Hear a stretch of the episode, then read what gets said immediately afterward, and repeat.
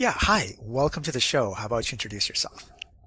So my name is Brad Carney. Uh, I founded Final Boss Entertainment, which is a tiny indie studio. Um, we're uh, we we got started about six years ago uh, on our first game, uh, Wrack.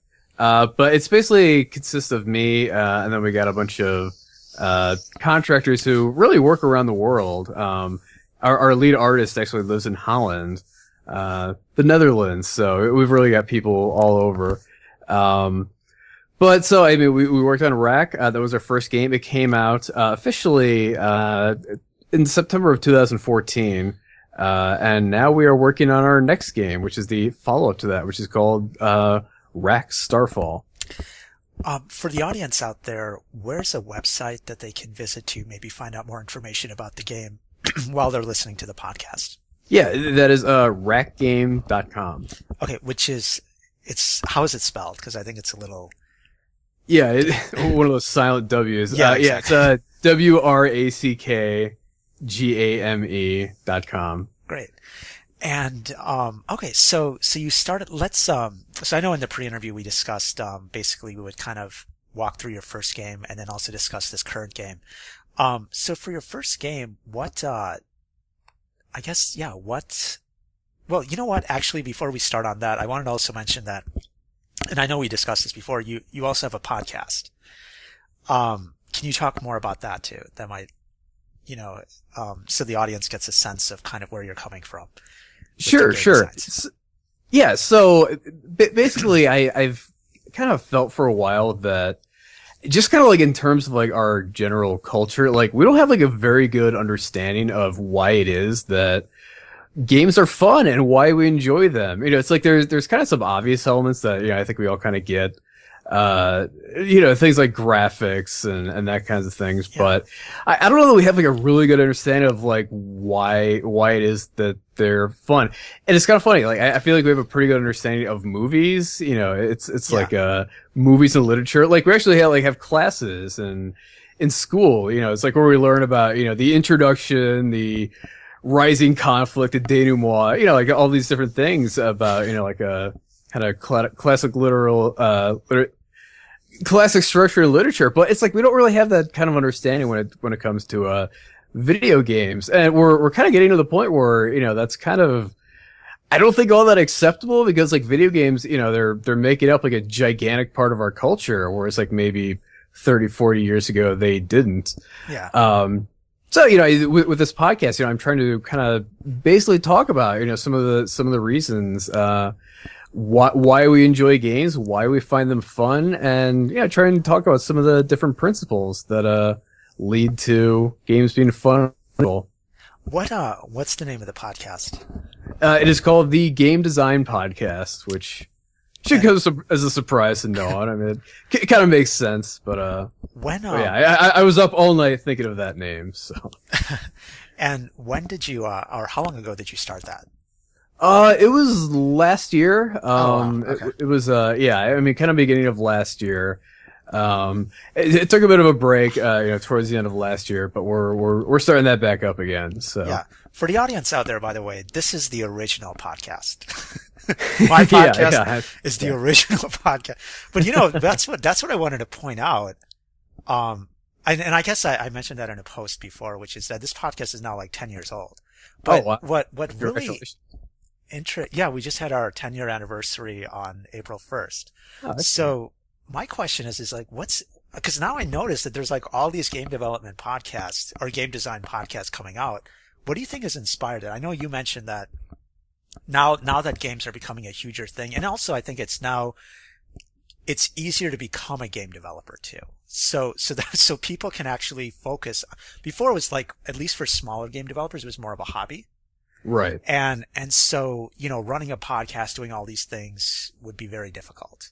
Right. Um, right. versus now where it's like, you know, you have all these venues for small developers to, you know, actually focus on to make a living off their games so they can do all these. But, but, I mean, why do you feel that there are all these now co- podcasts coming out for games? Cause I mean, I don't know. I've just noticed it in the last few years. I've just noticed more and more. And Yeah, I see well, one coming one- up like literally coming out every month. Like, Yeah. Yeah. okay. It uh, for one, I mean, I, I do think it's a medium that's just, Yeah. I, I mean, just podcasts in general are just absolutely taking off.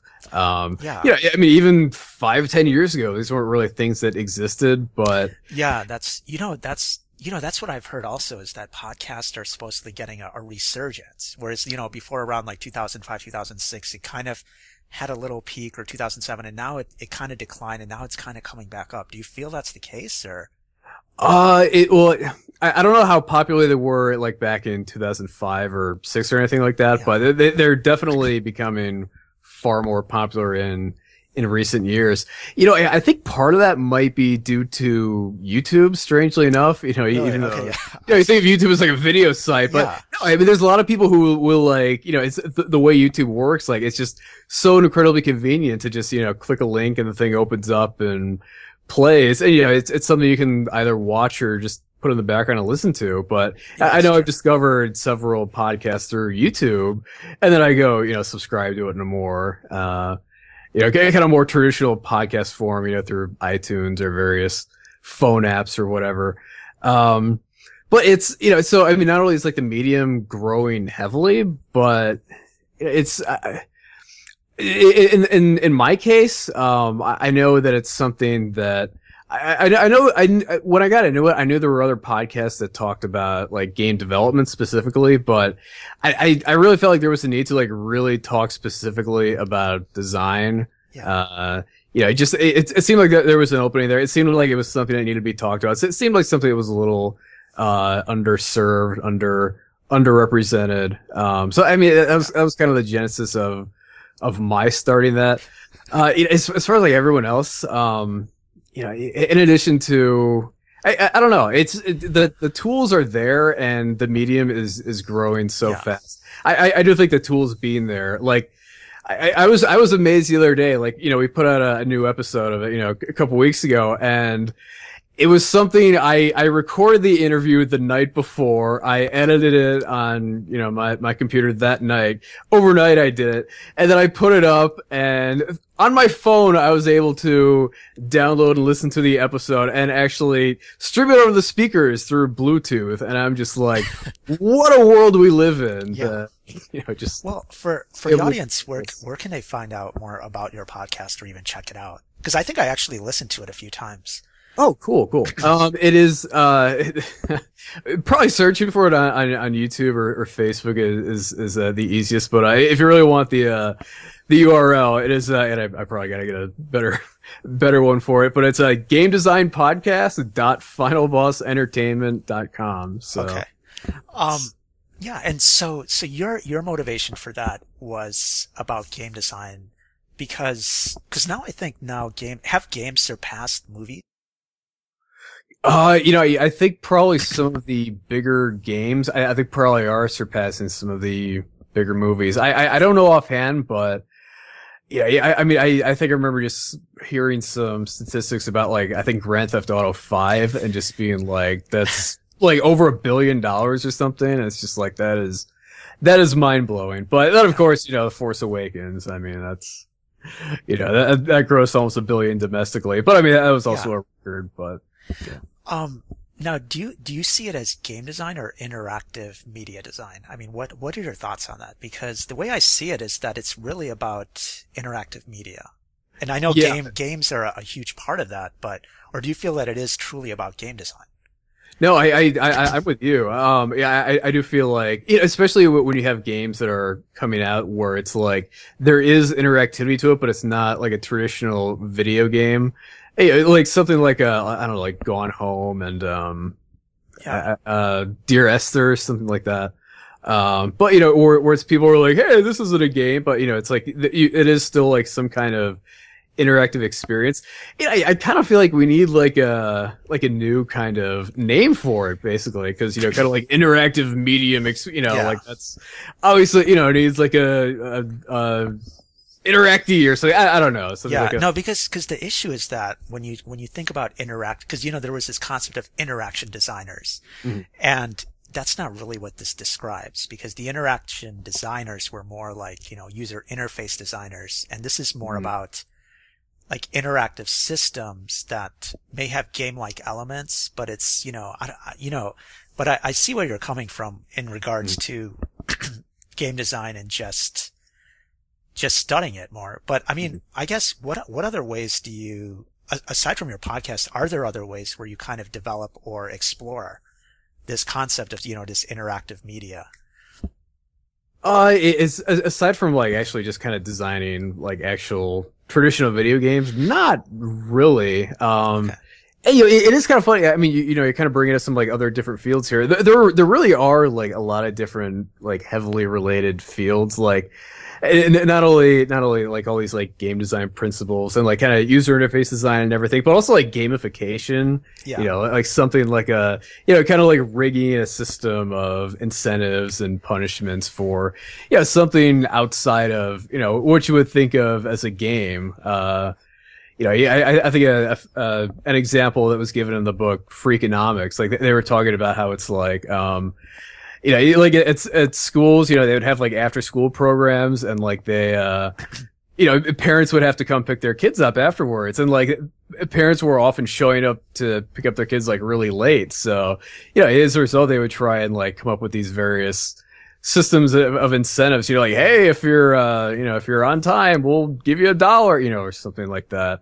Um, and it's kind of funny that actually backfired. it's like the, the, the parents were they were like, oh, you know, if I'm late, you know, I'm just out a dollar, whatever. That's not a big deal. Whereas like if they weren't reliant on it, it was like, oh my god, it's it's my honor if I'm late. I, I don't want to. uh I, I don't want to suffer that. So you know, in, in addition to you know, kind of all these, there, there are there are a bunch of different, um, yeah, kind of kind of different like kind of subfields of kind of I don't know something greater. I'm not a professor, so I haven't you know so okay. you know, I, I I do feel like um you know th- th- these fields are all pretty similar and they're they're they're definitely fairly related. So you know, kind of fields of game design, gamification, and you know interface design and all these other sorts of things.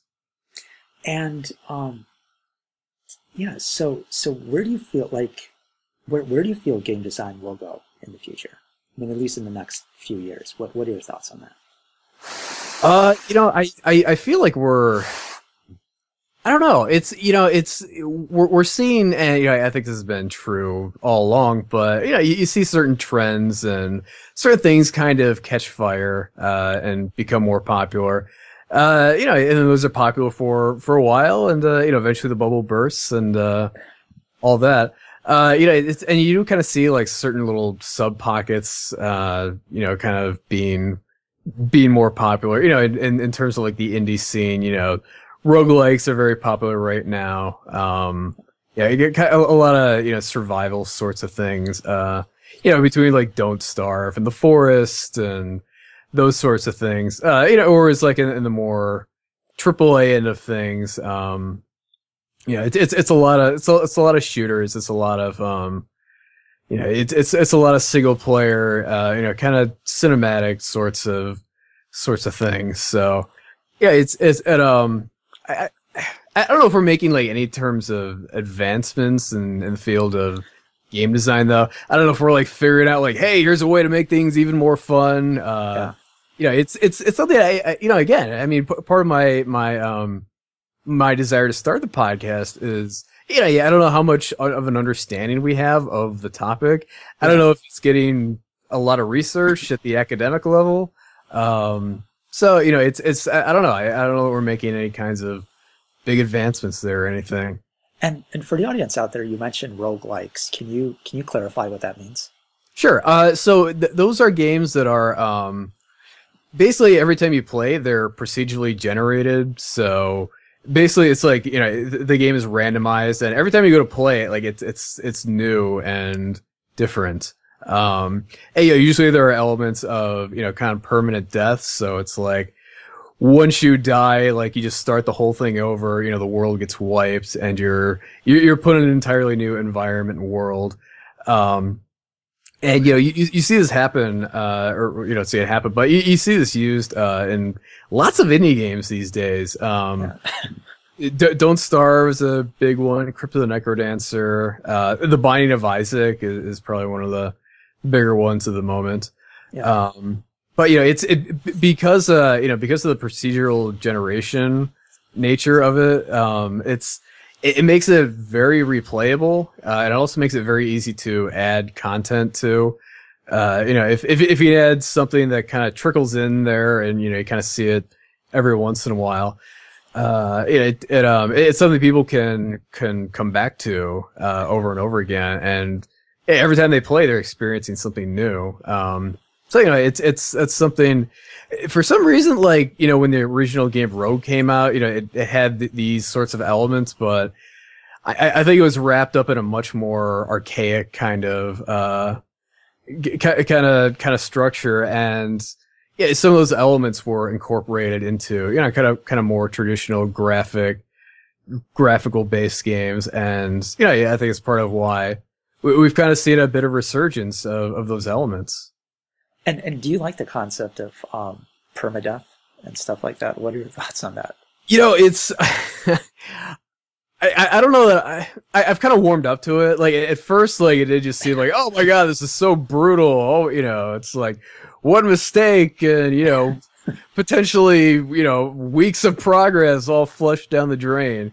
Um, but you know, it's it's definitely interesting. You know, it's it's having that threat there, and yeah, this is this is a big game design principle. But um, you know, having that threat of perm death, permanent death there, uh, you know, creates a lot of tension. You know, it, it's something that forces you to stay on your toes and you know really pay attention. Uh, you know, if you're ever letting your guard down, uh, you know you, you, run that risk of uh, you know dying and uh, you know kind of losing potentially tons of progress. Uh, you know, in a game like Don't Starve, you know your your games that can last weeks on end, and yeah, if if you screw up one time or if you know the game throws you some curveball that you're not totally ready for that's it. And you're you're dead and that's you know all your weeks of progress down the drain. So it's it's it, i i don't think it's for everyone you know it is pretty brutal and you know it could it could seem very unfair at times which absolutely in some roguelikes it can be.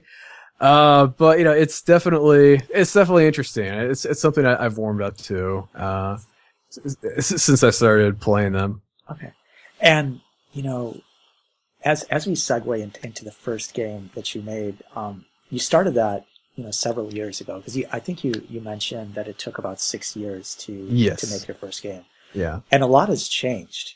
Um, I'm sure between when you first started the game and then when it got released in 2014.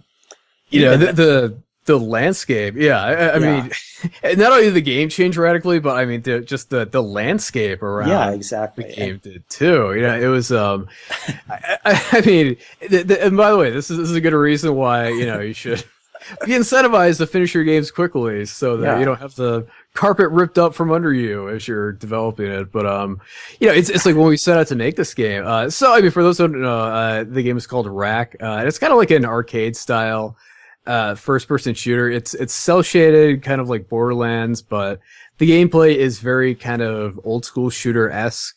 Uh, so, so very similar to something like Doom and Quake.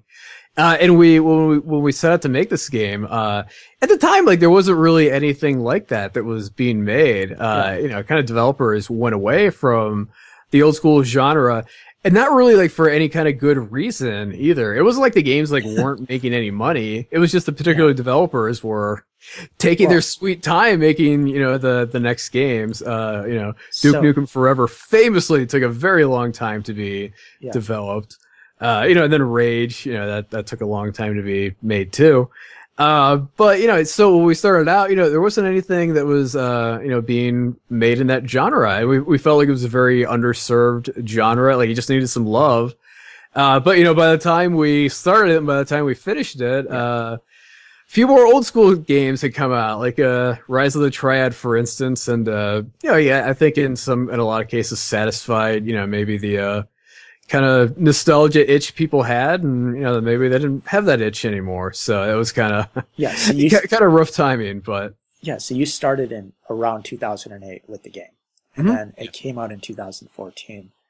Yep. And you know, you know, so that was before even Minecraft, right? Like, and and then that was really before you saw this kind of um, proliferation of all these different platforms too.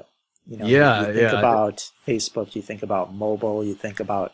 I don't even know how powerful Steam was back then. If, if it was a big force then, or, or or what the situation was, I don't. That, that that that was back in the good old days where Steam released less than a thousand games a day on its Yeah. platform. Um, yeah, yeah. I- I mean, mo- mobile that started. Like, uh, here's another big thing, and this this really hurt us. Kickstarter wasn't even like a big. Oh thing yeah, yeah. then. yeah So, you know, it was like by the time like we kind of decided like, hey, you know, we need to raise some money to finish this thing. Let's release an alpha of the game. Let's let's put an extremely ear early and bad version of this game out there in the marketplace. You know, and this was like Yeah. before like Kickstarter was like really. I, I think it was like about the time Kickstarter was taking off, but it was like nothing had really come al- come along to really prove that Kickstarter was something viable. Uh, and, and plus Yeah. we were kind of committed to it at that point.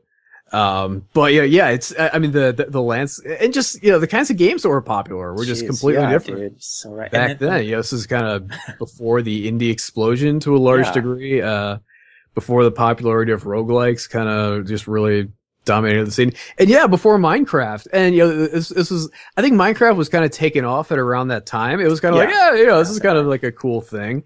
And, you know, we, we looked at like what Minecraft was doing. We're like, okay, so, you know, they, they released an alpha of the game. They updated it, you know, Yeah. kind of, you know, put out an update every now and then. It's like, yeah, okay, so we should, we'll do that too. And, you know, we'll probably get similar results. Probably won't be as successful as Minecraft, but, you know, if it's, if it's something, you know, remotely in the ballpark. And, uh, no, no, that was, that was, that was not the case. That was not the case for us. That has not been the case for anyone ever, just about. Uh, Minecraft is just, absolutely a case of they were completely in the right place in the right time and just kind Well, of hang on, wrote hang this. that that's what I actually wanted to deconstruct a little is because you were you were at that place at, at a similar time, but I guess was your game at that point multiplayer or was it single player? No, no, it uh, it, it was single player. So yeah, I mean, Yeah. Mi- Minecraft does. so have I feel some- I feel like that's a really subtle thing people don't quite understand is yeah, that yeah, oh, because they're like, well, dude, like you know, there were games before Minecraft and blah blah blah, but but the fact is, is that from what I understand, Notch actually programmed the multiplayer relatively quick, uh, soon, in the you know in the life cycle of the game, and you know, and improved it and and kind of built on it, and and that multiplayer aspect gave it a level of fun that at that time was not easily accessible, at least for that type of gameplay. right, right. Um, and I think that's something that people need to understand because I don't, I, I think for a lot of indie developers doing multiplayer was relatively difficult. And, and it is kind of relatively difficult. It can be. It, it is, but but Yeah. here's the thing: like what what Minecraft, it's it's not really you, it, it can't really be duplicated. Um, Yeah. not every game can have this thriving multiplayer base of people playing the game with their friends. There, there just aren't enough people out there in in the gaming landscape to. To, to support all these games, um, Yeah, if Minecraft has everyone playing that, like guess what? Those people aren't around playing your game. They're they're off playing Minecraft. Yeah. And why would they play your game? Well, they can go play Minecraft with all of their friends who are also playing Minecraft.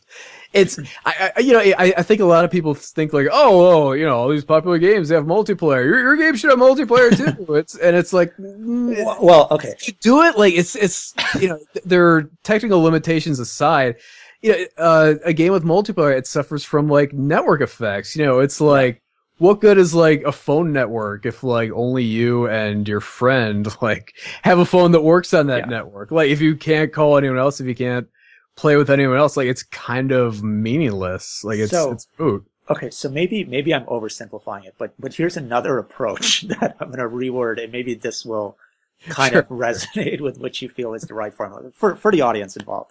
And hmm. I think what it is is that you have to have the right unique gameplay at the right time, and with the right technical execute. So basically, Yes. that gameplay has to come through in a way where everyone can't easily duplicate it because they either don't understand it or they they just can't do it. Like you know, you, the mix of understanding networking and math, and also you know, accidentally understanding that hey, if I you know people on YouTube will cover this and all this other stuff was something that he he struck on, hmm and right and so I think there can be another Minecraft. It just will be a long technical dimension. First of all, it has to be in a way that can't be easily copied, right? Mhm. So, and it has to be around a long, a gameplay that's actually good, like that's fun, that's just Right, as fun right. or even more fun.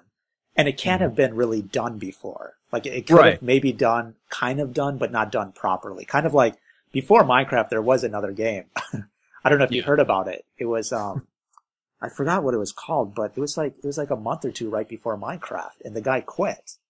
Hmm. Um, it was, it was, uh, it was by Zach Barth. I don't know if you've heard of him, but Mm, no. he, um, he did Infiniminer. That's what it's called. I don't know if you've heard of that. Oh, I, I- I think I have heard of that. Yeah. Okay, yeah. And the thing is, though, the, the people who were playing it were actually just hacking the client and all this other stuff. And I don't know, but but I think it is always fascinating because people are like, well, it can't be replicated, it can't be duplicated, and yet we see throughout history that it has happened, right? Like, I mean, we, even Tetris, right? But I feel Right. like like you have to stumble upon something new in a way that's unique and, and that you can get passionate about. I don't know. What what are your thoughts on that? So yeah, I definitely think you're right about that. Uh, I mean, certainly things can come along that can be as popular as Minecraft, but I, I definitely think you're right. Like, it has to be something that hasn't been done before. Like, it Yeah. definitely has to be something new and unique. So when when I was getting ready to release Wrack, um, Yeah. you know, we were we were kind of struggling with our marketing a little bit. So I ended up going out and you know, kind of doing a lot of a lot of research, and I just got marketing and, and, and, and, you know, kind of business in general. And I, I came across, you know, a, a few books on the subject. And basically like the main, the main thesis of what this guy was talking about, uh, is that what matters pretty much more than anything is being first. Like if, if you're not the first one to do something, Yeah. like it's, Well, you, you have like it- no chance almost whatsoever of eclipsing whoever did it first and got into the minds of people first Yeah. and you know got established first uh you know it's like for for instance like you know doom comes out it's it's this massive Yeah. hit you know it's something that's never been done before you know like this 3d you know kind of dark shooter with demons and you know like height height variation and oh my god all this groundbreaking Yeah. technology at the time if you release something that was like way better than doom like 3 months later like so let's let's say it was Yeah. called boom it would flop. Like no one would care. No, like you're right, it, you're it right. would i- i- if it was like not if it was just like different in terms of degree like it's just like oh it's just like better executed. Like everyone's like been there done that. Doom has already been imprinted in people's minds and there's nothing you can do to Yeah. kind of knock off doom as being like the 3d shooter in people's minds. So it's like you the your only choice is to like heavily dif- differentiate uh you know and kind of you know try and take a different angle to it um so you know it's i mean And- so and i mean that, that's something we we try to do with uh with wrack you know it's like we tried to make it really arcadey and colorful and all these other things and and the cell Yeah. shading you were talking about. yeah, yeah, Yeah. but you know, at the same time, it's like, oh, so you know, it looks like Doom, but or, or you know, it has like kind of a Doom feel to it, but then it looks like Borderlands. So you know, it's like everyone just kind of you know found ways to be like, no, this isn't unique and interesting at all. It's it's such a rip. You know, anyway. Yeah. Uh, well, I mean, I think I think it is worth understanding that because you know you you did come up with a different approach, but maybe it was because the approach wasn't innovative gameplay; it was more innovative art and, and other things. Do you feel that that is why maybe because you started at the same time as Minecraft, like like why potentially there were different outcomes, or what are your thoughts on that? Well, for for one, uh, I, I mean, Minecraft, like the way it's set up, uh, it's it's it works much better with some kind of quote unquote early access type model. Okay. Uh, you know, because it's multiplayer, because it's you know kind of a roguelike, um, you know, and, and it's multiplayer.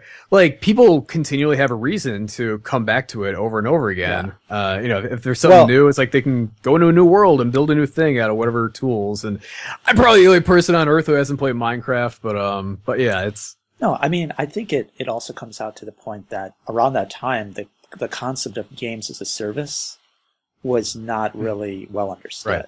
Right. And Yeah, so, yeah. so maybe at that time, if you would have been releasing stuff on a daily basis or even like every few days and kind of, I don't know if you were doing that.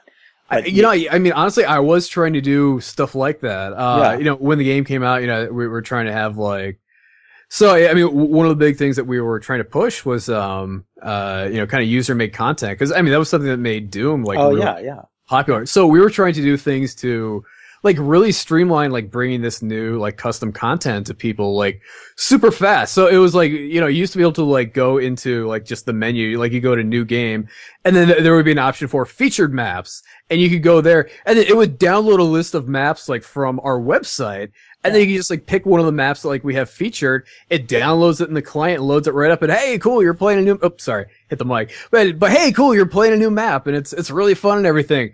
But you know what? You know I no one cared about that? Because roguelikes. Because, you know, this is the time where roguelikes were coming along and you can just hit new game and you don't have to download a new map or anything. Like it's just Yeah. automatically a brand new, uh, environment for you to go play around in.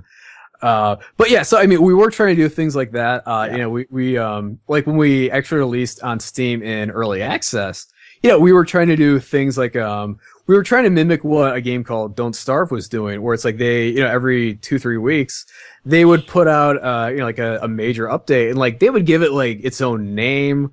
Uh, they would give it like its own trailer. They would have like a little countdown thing on the, the title screen, you know, saying like, you know, 14 days until the next update. And, Like that was a lot of fun. That was, you know, that worked out really well for that game. And, you know, we tried to do the same thing. And unfortunately, it did not really do a lot to, you know, grow interest in it. You know, it's like people did, I think because of the nature of the game, because it was a single player game that people didn't really have a strong incentive to come back to over and over. Okay, yeah. Even though we were updating it like crazy and adding new content all the time, people just didn't want to like replay a single player game. And, you know, I, I think that Yeah. really hurt us. And I think that because like a game like Minecraft and others didn't work that way, that allowed them to, you know, kind of grow with this kind of, you know, as you said, games as a service model. Yeah. And and in fact, when you started out, were you using a game engine or was did you do it from scratch or No, it was from scratch. Yeah, Uh, I mean that's I mean people don't recognize that it's not as like right now you can just pop open Unity right. and Yeah. pop and like you know it could literally take you a year just to get something on the screen. I mean I mean not that dramatic, but you know Yeah. it's it's Yeah. crazy. And and and the reason I bring it up from this point of view is that you know I think that you know you you, mentioned being fascinated by game design and how important it is and we look at this field and I'm like what what are those differentiating factors? Look, everyone's boat is rising right now, it seems, right? Mhm. Like there's so much so I mean people can just start out and they can pump something on Steam and they'll still make a few thousand dollars or something. I'm like I mean like right. it's crazy. So But you know, I don't, I don't know that everyone, everyone's boat is rising. I, I mean, the, yeah, the- no, you're right. If you do it well, like you can still Yeah. look, if you do it right, you can still like like like t- you know five you know ten years ago, even if you were the best of the best indie, like there were just so many unknown under misunderstood things about how to successfully succeed as an indie that Mhm. even if you did things well, it may not have worked out. And Yeah, and, and the yeah. reason why I mention that is because look, the concept of games as a service, you know, now it's more clear. Like, hey, you do updates. Before, when I tried to release stuff that was like you keep on updating it, people thought I was an idiot. Like that the first the first version looked like complete crap. I'm like, oh, look, I just got to iterate. it. I got to do whatever, you know. And people just thought you're stupid. You're you you can't really make games. That's why you're doing that, you know. And yet now that's part of the process. That's part of the entertainment for the players.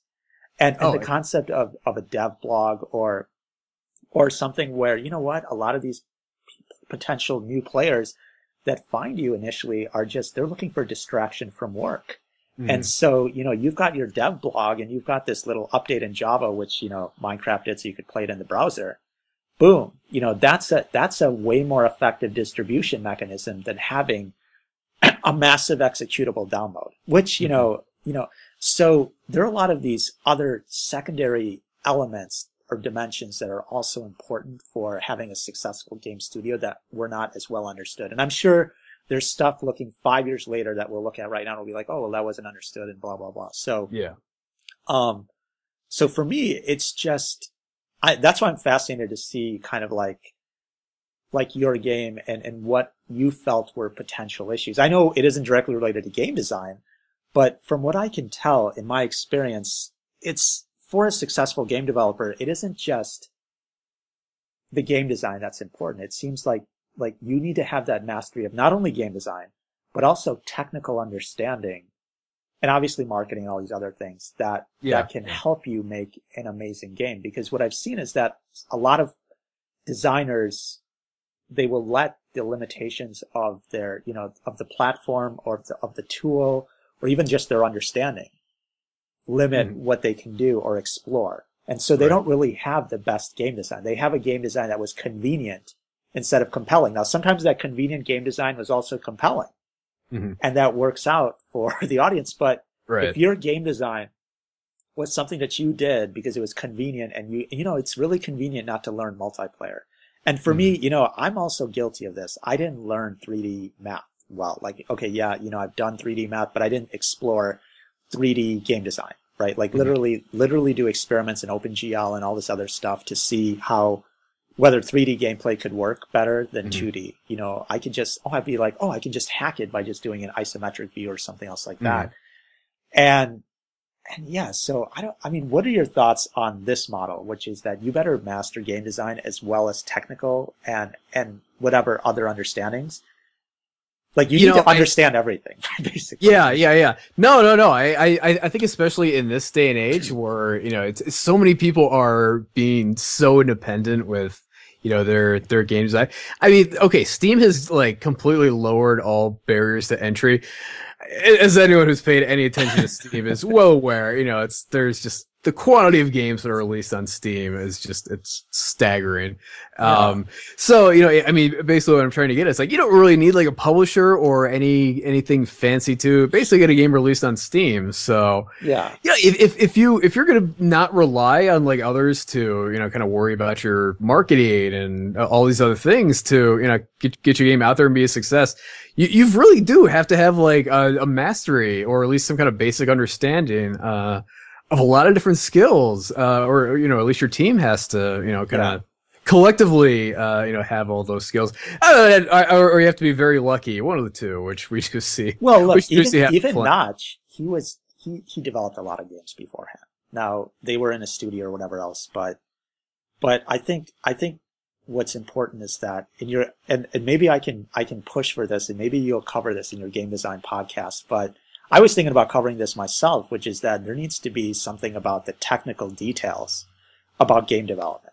Like literally, there needs to be a podcast or something else where you talk about either the mathematics or even stuff like the speed and the size of a game. That Mhm. that can totally make a huge difference in terms Yeah. of uptake of the game. And that's obviously in addition to what you're talking about with game design. Mhm. But yeah, I don't know. And I'm just mentioning that because I, you know, a lot of the audience that's listening might be like, well, look, I'm just going to make a game and it's like a retro game. It's a nostalgic play rather than, okay, is this innovative? Is this going to be an experimental game that has new gameplay that can make you stand out? When you're Mhm. talking about a thousand games a day on Steam Right. getting re- released. But, Mhm. but for some reason, developers have that nostalgic itch. And it's like they want to, they want to redo a game that they played as a kid. What, what are your, is that where you were coming from with the first wrack game or, or what, what are your thoughts on that? I, honestly no, and it's it's kind of funny. Like I mean, a lot of audience, you know, like our, our audience members, you know, they're kind of like, oh, this is clearly like you're just trying to like recreate Doom, and it's like to some degree, but at the same time, it's like we're also trying to do something like very new with it. And it's it's not like okay, well, we're nostalgic. You know, we had fun playing these games as a kid. You know, let's let's, let's just try to remake our childhood, you guys. no, it's like no, I I feel like it's a very solid genre and like it's underexplored and and you know like these kinds of games like they're they're you know underrepresented in the marketplace and like they deserve a place to exist uh you know we, and the fact that we're not like you know we weren't trying to be like all retro with it and everything you know we weren't it's, I know, it's maybe it's a little sad, but like we were trying to make it look all like you know blocky and you know like like it was something that was made in the '90s. We were trying to make it actually look re- really look Yeah. nice and everything. Uh, yeah, a lot of like very modern techniques, you know, like uh, shaders and uh, you know, very you know various techniques, um, you know, were done to you know g- give it a very modern look. Um, but yeah, it, it does it does seem like you know a lot of developers and you know not only not only that but you know players you know it's like they're they're I don't know it's they're very yearning for the past. Yeah, and- you're you know you're right. You're you're so right because at least in the indie and you know, and you know, you even think about Minecraft or whatever, this this concept of like pixelated feel like Yeah, pixel- right. right. It's I, you're right. And so, so do you feel that that's part of game? That's like a secret hidden dimension of game design is that when you tap into people's nostalgia, it, it, it allows for the uptake of the game more easily or what? It, it, it what- could be. You know, it's Okay, it's yeah. funny. Um, because I, mean, I, I would say like this is fairly unique to to video games, but it, it's actually not total. You actually see some of this in movies too. Yeah. Like, uh, for instance, like Star Wars, The Force Awakens. Uh, you know, it's like even like the the kind of film like they use to film it and like the the aspect ratio Yeah. J.J. Abrams used and everything like to to get it uh to to shoot the movie and make it like it, it was like he was trying to deliberately copy you know what was done with the uh, the original Star Wars.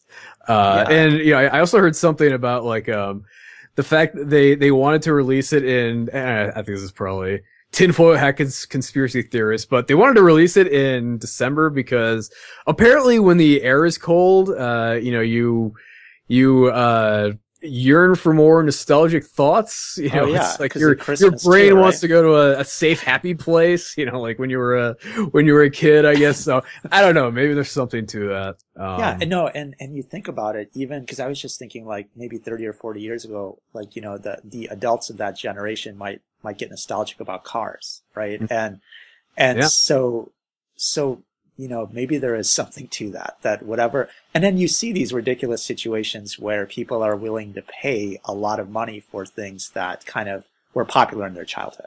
Yeah, right? Yeah. and and i i you know what? I wonder if that is what's going to happen moving forward with games because because because you know most games have to be grounded in some kind of metaphor or genre, or, hmm. or concept that people understand. Right? And and even if you have new gameplay if you use that nostalgic effect it might allow people to get into that game Mhm. more easily so but but yeah but I I, Yeah. I I I do have a couple thoughts on that. First of all, I, I do think I'm I'm on the, the wrong side of this because like I, I, I kind of look at like these games that are kind of like using an appeal to nostalgia. And like to me I'm just like oh that's so cheap. Like you're not relying on like solid game design. You're not relying on like making a good game. You're just trying to you're trying to rely on hey remember what it, what it was like to be a kid guys? Remember when you were six years old? Remember pixel graphics? It wasn't that great. Yeah those warm feelings. Yeah you like this game now. And it's and, like to me I'm just like oh come on. That's like when I saw Shovel Knight uh, uh, initially I was just like oh my god come on. Are people really going nuts over this really? Because it looks like NES sprites like it's not all you have to do to you know be successful. Uh but the the other part of that is that um I, I part of that I, I don't think we're going going to be as nostalgic for things like in 30 40 years.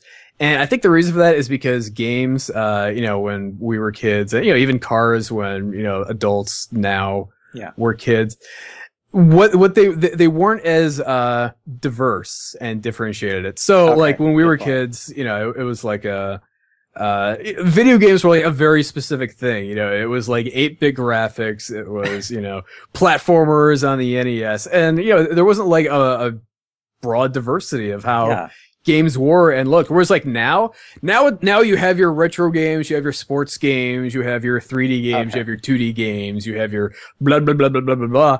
And it's like, so there isn't like a definitive picture like today of like Yeah. what a video game is. So like in 30, 40 years, if someone is feeling nostalgic about video games, what specifically would they be yearning for? And it's, it's hard I, to I say. I have an so- idea. I have an idea on that. Sure, And I think sure. what they're going to be yearning for is the first time they played a new type of game. Just kind of like you mentioned Star Wars, right? Mhm. Why do why were people nostalgic about Star Wars? Because at that time, that was like you know that was completely innovative for that time. Yeah, yeah. Right. And so Mhm. that experience, they're like, holy cow. Like, you know, like that blew their mind. And so they remember that, that innovative new experience. Cause Yeah. like you, and, and, you know, you, you are totally right on the fact that a long time ago, they were, they were just basically all platformers, right? Mhm. Or Right, yeah, yeah. Mario or blah, blah, Yeah. blah. And so, It- It's like every game that's trying to be retro now is basically a platformer. so maybe 20 or 30 years from now, they'll be like, oh man, like some Minecraft re-release. Yeah, yeah, it's yeah. Like, and, and Yeah. whatever it is that comes up in the next year or two. That's, Yeah, I, I, I think you're, I think you're completely right about that. Yeah. Um, And Yeah. so, and so that comes down to how can game designers actually come up with innovative games that, that kind of break through that and not, not just Right. innovative across theme, or or even like you know it has to literally be something that just blows your mind like it Mhm. has to be gameplay that that no one could re- reference and it and it could be completely different it should, it could be completely simple gameplay but it's going to be completely different Yeah. um, And if I could use this as a completely smooth segue Yeah, to sure. uh, Wrack Starfall, uh, yeah, I, I mean these are all absolutely things that we're, we were considering. Uh, you know, it was like, you know, it, it- so many games come out these days, and like you kind of see this with movies too. But th- th- there's such a saturation in the marketplace that unless like your idea is unique, like in basically like the one sentence kind of elevator pitch about it, it's you're just not going to gain any traction. You know, it's like you have to like explain like, no, no, it's it's like this, but you know, it's like kind of nuanced in the way it's different. It's like after about 20 hours, you kind of see how, and it's like everyone's just like they're they're asleep at that point. They're they're drooling on themselves. They're Yeah. they've lost all interest. Uh, so you know, we w- with with uh with Starfall we decide, you know, it's like when you when you give like the one sentence pitch on this game, it has to be something unique. It has to be something that hasn't been done before. It has to be innovative. It has to be something that people are going to immediately think is interesting and cool and kind of gravitate towards. So, are, are you ready for it? Uh, yeah the one sentence pitch for Starfall. It is the world's first tower defense first person shooter with roguelike elements. So, you know, basically it's like a tower defense game. So, you know, it's, Yeah. it's, you know, if you think of something like Orcs Must Die, uh, or Sanctum, you know, which is actually a, a tower defense first person shooter, Orcs Must Die is, is third person, but, you know, still tower defense. But this is kind of like combining, uh, those, uh, those elements with a roguelike. So, yeah, like every time you go into a level, uh, you know, it's, it's, uh, procedurally generated. The layout is completely different. Could be, you know, different obstacles thrown at you, which maybe weren't there in your previous run. So it's like every time you sit down to play the game, it's like a brand new puzzle to solve. Uh, you know, you got to figure out how to place your towers, uh, you know, and, and kind of decide how you want to, want to approach things. You know, at the same time, it's, you know, there's action elements to it and everything. Um, but you know, it's like you think about like any kind of puzzle. It's and you know, tower defense I think certainly qualifies as a puzzle. Once you've solved it, like it's it's stale. It's like okay, I already know what to do. Like I've Yeah. I have this figured out. There's no more value in this. And you know, thanks to uh it being roguelike, uh, you know, it, it's and procedurally generated, randomized, like you don't ever run into that problem. So it's like every time you sit down to play it, uh, it's going to be fresh, uh, you know, and, and hopefully that means it's going to be interesting and fun to you. Yeah, and that's what I was going to ask is, um, you know, I because I was watching the Kickstarter video on it, and and so it's an FPS um, tower defense. So how does that exactly work? Can you can you maybe describe the gameplay a little more? Sure, sure. So, uh, basically a tower defense game is like something where it's like you're trying to defend some kind of central location from Yeah. basically waves of enemies that kind of they spawn at one point or multiple points. And like you're trying to protect this central location. Uh, and instead of it being just kind of like about the enemy spawn and run right for it, you just kind of blast them as fast as you can. That would be kind of boring. So what you do is like you set up towers and you, you kind of like put down little things that will attack the enemies, uh, you know, will slow the enemies down. Basically, like you're, you're trying to put obstacles in their way so that, you know, they, they have trouble getting to, uh, to their goal.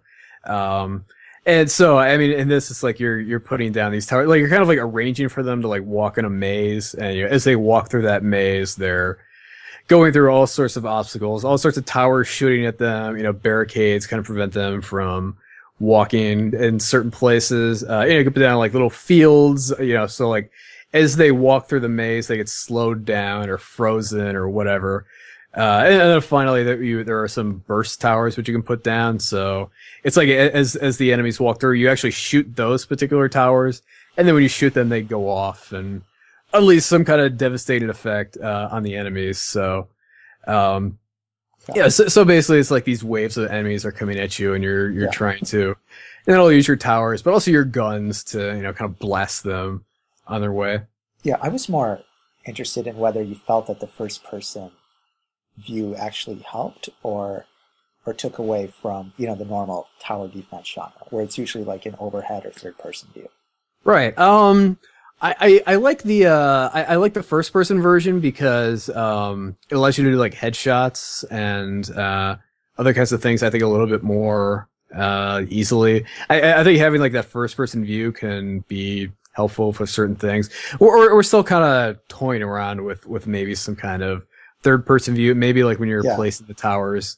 Um, yeah, just cause like having that extra bird's eye view may, Yeah, may that's what I was going to ask. Is were you thinking about a hybrid view where you could switch between first person and third person, and whether It, it could it could be useful. Yeah, that, that's that's definitely something we're we're open to. Uh, you know, that's that's something we're, we're gonna have to look to get uh, feedback on, and you know, you know kind of see what what ends up working out best for for people. Um, but yeah, it's I I mean, as far as like the actual combat, you know, it's like, I, I do feel like you get the most precision in first person. You know, you kind of have the most control over the camera. There's not as much stuff obstructing your view. Um, Yeah. yeah, so so you can easily you know get a headshot or you know shoot at the exact monster you want to. Plus, you don't have to worry about third person animations as much. So What- it's a nice bonus there. Yeah. Um, Well, what yeah, what inspired you to, or when did you decide to to, to start this game? So, it, I mean, this we decided to do this after Wrack. Uh, the game came out, and you know we had spent you know all, all this time and effort on it, uh, and it it seemed like interest in the game like not only didn't catch on to the degree we were hoping, but it also kind of dissipated like extremely quickly. You know, we we were fortunate enough to get uh you know a, a couple of fairly high profile articles. You know, it's like Kotaku did like a quick little write up on us. Same with PC Gamer, but didn't get anything from Rock Paper Shotgun. Didn't get any, or like didn't really get any any uh, big YouTube coverage at all. Yeah. Uh, you know, no one really streaming it, and, and you know, we we kind of thought like, you know what, I I think this is probably a, a result of you know people not finding the the idea of the game all that interesting. So I, I think we've got to try and do something else here. Um, and, of course, the, the popularity of roguelikes were, were not lost on me. Uh, you know, I, I knew, you know, th- th- those elements, uh, you know, were, were very popular and for good reason. Uh, you know, they, the, the, the roguelike, the, the, I, I, I can get this out, I swear. A, a game being roguelike, it adds a lot to, uh, a game that were also things that were being heavily requested by people for wrack. Yeah, a lot of people, you know, they were wanting more weapons, you know, like lots and lots of weapons, and because of the old school shooter nature of wrack, that wasn't something we could do. Because I mean, in that kind of game, you keep all your weapons, so it's like if you have like forty weapons, I mean, there's only so many keys on the keyboard, uh, so that, wasn't going to work out. Uh, but you know, it also adds like a ton of replayability. Uh, having the game be roguelike in nature. And I mean, that, that was something people were, were really wanting. You know, a lot of people were like, oh, Wrack was too short. You know, the, the campaign was too short. And, you know, I, for, for the kind of game with the pro, the production values Wrack had on our budget and our staff, I mean, very difficult to have a, you know, very long, uh, high quality, uh, linear single player experience. So Yeah. it's, it, it seemed like roguelike was going to just make a, a ton more sense. Uh, you know, and tower defense was something I, I had always enjoyed. Um, you know, I, I had recently discovered, uh, Orcs Must Die, uh, and I thought, man, wouldn't it be great if, uh, if, you know, we did like a kind of tower defense roguelike kind of thing, like, uh, with, with a lot of the wrack elements and, uh, so far not disappointed. So I, I you know, I, I really feel like it's a, a great concept and, yeah. What what um, moving forward with this project, what things did you learn from your first project that you were going to apply to this one? Um, so, yeah. yeah, hmm, that, that that's a good question. Um, you know, I I think uh, marketing is so critically important, and I that's a lesson I'm still learning. Uh, but you know, it's like I- I I think a lot of developers like they they feel like, oh yeah, you know, I if if it's uh, you know, if you build it, they will come. You know that from uh, Field of Dreams, and, and that is just absolutely not the case unless you like just hit solid gold and like you just have like the most naturally viral game like to ever grace the face of the earth. Uh, it's I, I mean it, it takes a lot of effort to Yeah. you know get the game out there uh you know build a market for your game you got to think about you know who, who are the first five people who are going to play this who are the first 10 who are the first 50 uh you know and it's it's it's a tough thing um you know i mean we live in a day and age where like there's so much competition out there yeah, Uh, you know, it's you, might think you have like, oh, I have this game that's gonna keep people's interest for weeks and months and years, and people are going to, you know, and it's like, no, there's like a hundred games that came out on Steam since I started this sentence. like, there's tons of stuff out there for people to, you know, if they get just a, the slightest bit bored, like they can just go play a brand new game for a nickel. Yeah, uh, and it's it, that's a tough thing to compete with. So, I guess there's always challenges. You know, I mean, even even in 2008, I guess the challenge was that no one could even find your game, even if you had a good game. It's just yeah. hard to even understand.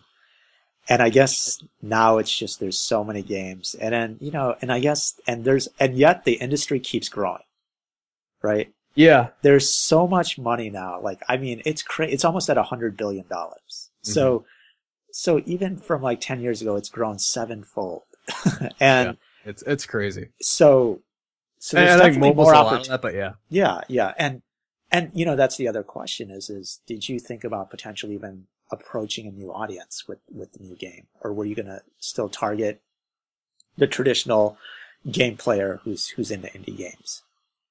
Uh, well, we, we, you know, with this game, uh, you know, we are definitely trying to reach a wider audience. Uh, it, Wrack, unfortunately, you know, seemed to only really appeal to probably fans of you know kind of old school shooters you know people people play doom and quake and that kind of thing and sadly even then like because those games like have such a, a thriving modding community most fans of those games are fairly satisfied with what they have even though yeah. they haven't had a new game in you know 10 15 20 years uh, which boggles my mind um but you know it's yeah so i mean we're we're trying to reach a you know a, a new a, a new audience in terms of yeah, at least like a different subset of kind of the general Steam indie game audience. Um, yeah. If you're out there and you're a fan of Orcs Must Die or Sanctum, you should come check out Starfall. Um, but yeah, it's, but as, as far as like, um, you know, bringing the game to like mobile or consoles or anything, we definitely would like to bring the game to consoles. Um, but you know, that's, that's definitely would be an expensive thing to do. So, yeah. Hopefully, we, we reach our stretch goals for that. Um, well, well, this time, are you going to use, um, I guess, one of those game development engines, or, or what are your thoughts on that? so it's funny. I mean, we were kind of talking about this before. Um, yeah. So I mean, we're we are still using uh, you know, the the wrack engine, you know, which which I developed from from scratch. Um, but it's it's funny. Like on a couple of, of, occasions, you know, it's like even though you know, like you know, like the engine does everything we want it to. Uh, you know, the game looks exactly how, how we want it to still have a couple of team members be like, "Hey, you should use Unreal Engine. Hey, you should use Unity." And it's yeah. like, well, look, that's I feel like that's the hardest part, even for game developers who who've invested a lot of time in their tools to you know make it. You know, at that time, that was awesome, right? Like in 2008, 2009, you needed to do that. Mm-hmm. And yet now you look at Unity and you look at some of these other tools and they just, they, they enable a lot of things you wouldn't have even been able to consider mm-hmm. with your own, with your own, um, library or, you know, but yeah, but, but what are your thoughts on that? I mean, do you, do you get upset at, at your team members who say that, or do you consider that as, as a valid approach? Uh, I've only gotten upset at one of them because like it didn't seem like he had a good reason for it. Just kind of like, yeah, Unreal is cool, do it. so it's like, okay, well that's that's the reason to flush years of work. Oh yeah, that's a good. Because like, hey, that's a logo, that's a brand name that's imprinted in my brain. Yeah. Um, but know, I mean, one of the guys, you know, he has talked about Unity, and he's like, yeah, well, you know, it's like it does have all these tools which you know let us work on things and you know, we can get like a pretty good idea of how it's going to end up in the game blah blah blah. And I, I mean that's that's something I, I, can understand. Um you know I, I could see that. Um but it you know, allows you to approach like, you know, in this in this Kickstarter video that you know we've got you know th- there is one part of the the video the it's kind of like a, a lighting prototype of Starfall. Uh and that's actually done in Unity. Um you know yeah. it's like our our artists, you know, t- took a couple of the models and just kind of loaded them up in Unity and, you know, slapped a couple light sources in there. Um, and yeah, so, I mean, it's, you know, we, we, I guess what we're kind of doing is we're, we're trying to use Unity is it's kind of like just a bit of a, a roadmap to, you know, kind of figure out exactly how we want to do things in our engine. So it's like we'll we'll go in there and mess around with things, you know, various shader effects and whatnot. Uh, yeah, and then once once it's uh, once we've got like a rough idea of what we want, uh, you know, then we go do it for real with the Wrack engine. Um, you know, and really totally fine tune things and get everything exactly to our liking. But yeah, as I told the guy, you know, this might be the last game where we use our own engine and you know eventually go just succumb to peer pressure and go.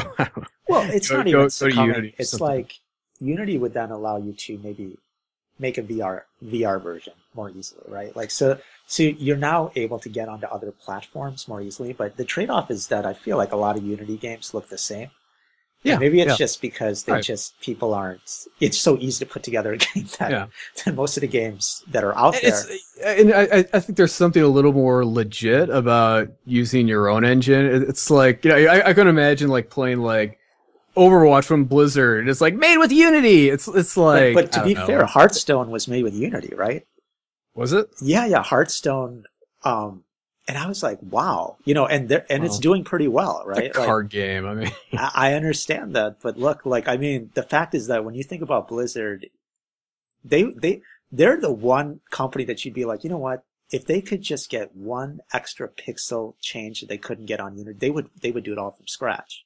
But I was watching this talk, and I don't know. They're, they're a little lazy these days. Oh, they're okay. Maybe nowadays, but Yeah. they're like you know you know that that concept of being meticulous on quality, and it's like I was watching this talk, and it's like because initially Hearthstone was kind of like a skunkworks project or something, and it wasn't really taken seriously. Um, and and plus, I guess they switched to Unity because if people left and they and they missed like a developer left and they were like a core part of the 3D engine or design or whatever, they could just instead of just having to deal with all those issues, they just went with Unity. And it worked out in that case. It may not always work out, but I think that is one of the hardest things that some developers who've been in the industry for a while can grapple with is that, you know, the hard work that you put in now, that, you know, that extra thing that may be really difficult to do now, in about two or three years will become a commodity. And you just have to either leverage that hard work right now, right away. So like, you know, what, what Minecraft did or whatever, at that time, it, it may have been difficult, but now you could do something like that in Unity really quickly. And, and I think, I, yeah, what, what, and I guess you're kind of also coming to that conclusion, which is that maybe after this game, the next engine will be something. It's, it's, it's, I mean, we'll look into it. I, Yeah. Mean, it's, It's it's, no guarantee. And look, if your Right. engine provides you the, the uniqueness or innovation that, that you can't get from Unity, that's fine. But Right, yeah, and and to me that's that's a big thing. You know, it's like, Yeah. oh, hey, you know, you, you can do this thing just like everyone else. It's it's kind of like, yeah, well, you're where- right. Where's your competitive advantage coming from? Yeah. Yeah. If your game looks just like everything else because it was also made in Unity, it's you know, then what? No, seriously, it's like yeah, what? no, uh, look, I agree. I was like, save wow, all- time, all, but the games, at the same time, you all- know, it's all the games, what value have you Yeah. given the audience? yeah. I mean, And I I mean, see, like I'm from the Midwest. Like I'm like a huge, like I, I highly value grinding and, and hard work. Like, Yeah. I, I mean, I don't know. Like, like part of me like looks at that and says like, that's that's almost like cheating. Like it's like I I don't know. It's, I I I don't feel like you know things are truly great things are done by like, oh, here's a shortcut. You know, here's. Uh, let me get this thing that already does everything I want done, and you know, poof. You know, it's like I, I mean, I, I t- to me, like I, I don't know. I Look, you've you've been in the industry long enough where you've seen that some of these kind of like, and I, I don't know why game developers have that stigma of a lot of these things where it's like, oh, okay, you know what? If you release a game before it's ready, that's that's cheating. But now it's games as a service, right? Like, Mhm. why wait until the the main the the game des- development community comes up with a euphemism that actually makes what needs to get done acceptable? and just jump into what is going to be required. And look, most games, you're right, in Unity will look the same, but games like uh, Monument Valley, right, that was done in Unity, and I don't think it was necessarily completely like just like every other game. So you know, you know, you can you can now use that attention to quality and detail and focus on a different aspect instead of worrying about even the internals that have now been abstracted by Unity. Mhm. Um, it's just that most of the developers that don't care, they're just going to pump out a game as quickly and easily as possible. And if they can buy the thing from the asset store, right, yeah. then that's what they're going to Yeah. do. And you don't have to do that, but I feel like Unity then enables you to do the VR thing or to approach the consoles now. I don't know. And and from what I've seen now, it seems like the other trend that I've seen, you know, you talk about some of these trends in the industry, but having your game on as many platforms as possible seems to be like a very powerful technique for marketing. right? And and I know you talk about hard work, but I want to bring up another thing. When you started out, back then it was okay to give the publisher 90% or 80% or whatever. It was pretty crazy. And yet now that is is that cheating that now that indie developers can keep 90% of the revenue or whatever 70% of the revenue? You know, like like I mean things change. And I guess Yeah, they do. They do. yeah.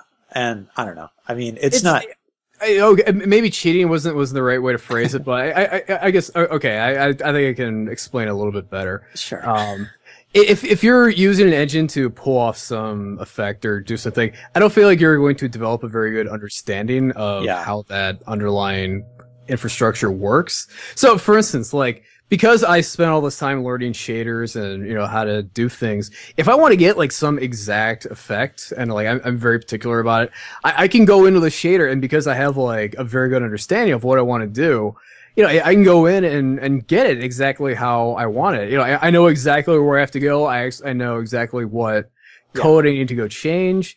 Uh, you know, I, I, I, if I'm messing around with values, I know what they do. Uh, whereas like, you know, if, uh, I, I feel like if I used Unity and just kind of, you know, did it quickly and, you know, got it done, you know, and, and, you know, in a great deal less time, I probably wouldn't have that understanding. Uh, you know, I probably wouldn't have the ability to, you know, kind of go tweak things and, you know, get things how I want them. So, it's yeah. I mean, there's there there's a trade off. I mean, Yeah. certainly, uh, you know, it takes longer to you know kind of you know build it from the ground up and kind of lay that foundation yourself and really understand what's there. But yeah, it it, it takes longer. So but then you miss the market opportunity when it takes longer sometimes. Perhaps. So, so maybe Perhaps. maybe it's a hybrid of using the simplest tools but understanding everything that is kind of making it easy for you. So it's in, in our case though. I, I mean, writing the engine from scratch like that that didn't. I don't think that really delayed us from launching. I, I mean, what, what took Yeah. what took a long time was the fact that it was it was an ambitious game. You know, it was yeah, you know, it's, it's like every two levels, you know, it's like we have a brand new texture set, you know, new mechanics and, w- w- you know, lots of monsters and weapons and bosses. You know, it's like we're trying to do all this like on an indie with like before Kickstarter existed. so, you know, I mean, like really that's, that's what took so long. It, it wasn't because like, uh, you know, how do I get the cel shading, you know, exactly how I want it. I mean, that, that's all Yeah. being done like while the, yeah. enemies are being modeled and everything. So it's it's not a bottleneck is is my point. Okay. So- And and I guess what other what other things are you going to do differently with with your latest game, um, based on I guess your experiences as an indie developer, and, and Uh, your previous project. So I mean, it's I I feel like uh I mean pretty much everything we're we're doing we're like we're, we're it's it's all kind of stuff we've already thought about and have already kind of uh you know kind of implemented to some degree. You know, it's I mean for instance like we're you know, go, going back to what we were talking about in the beginning about how just the landscape is completely different than how it used to be. yeah. Like, uh, I mean, it used to be like, you know, you, uh, most people got their gaming, uh, you know, kind of information from like, you know, websites and magazines where it's like, you know, these people would play through like some kind of, if, if you had like a good like single player game, you know, like last like a few hours, you know, like the, the reviewer would play through it, and, you know, he'd go to his, uh, you know, laptop or whatever, write up a nice article and, you know, you, you get your glowing review and then, you know, people would be interested in the game and go play it. But now that's, that's changed drastically. You know, now most people get their, uh, gaming information, uh, from YouTube and Twitch. You know, Yeah. they, they watch games being played by, you know, TotalBiscuit or Markiplier or, and, or whoever. And then they, you know, will go to Twitch and watch games being streamed. And the kinds of games that work well on YouTube and Twitch are not those, uh, not those short, high quality single player experiences, uh,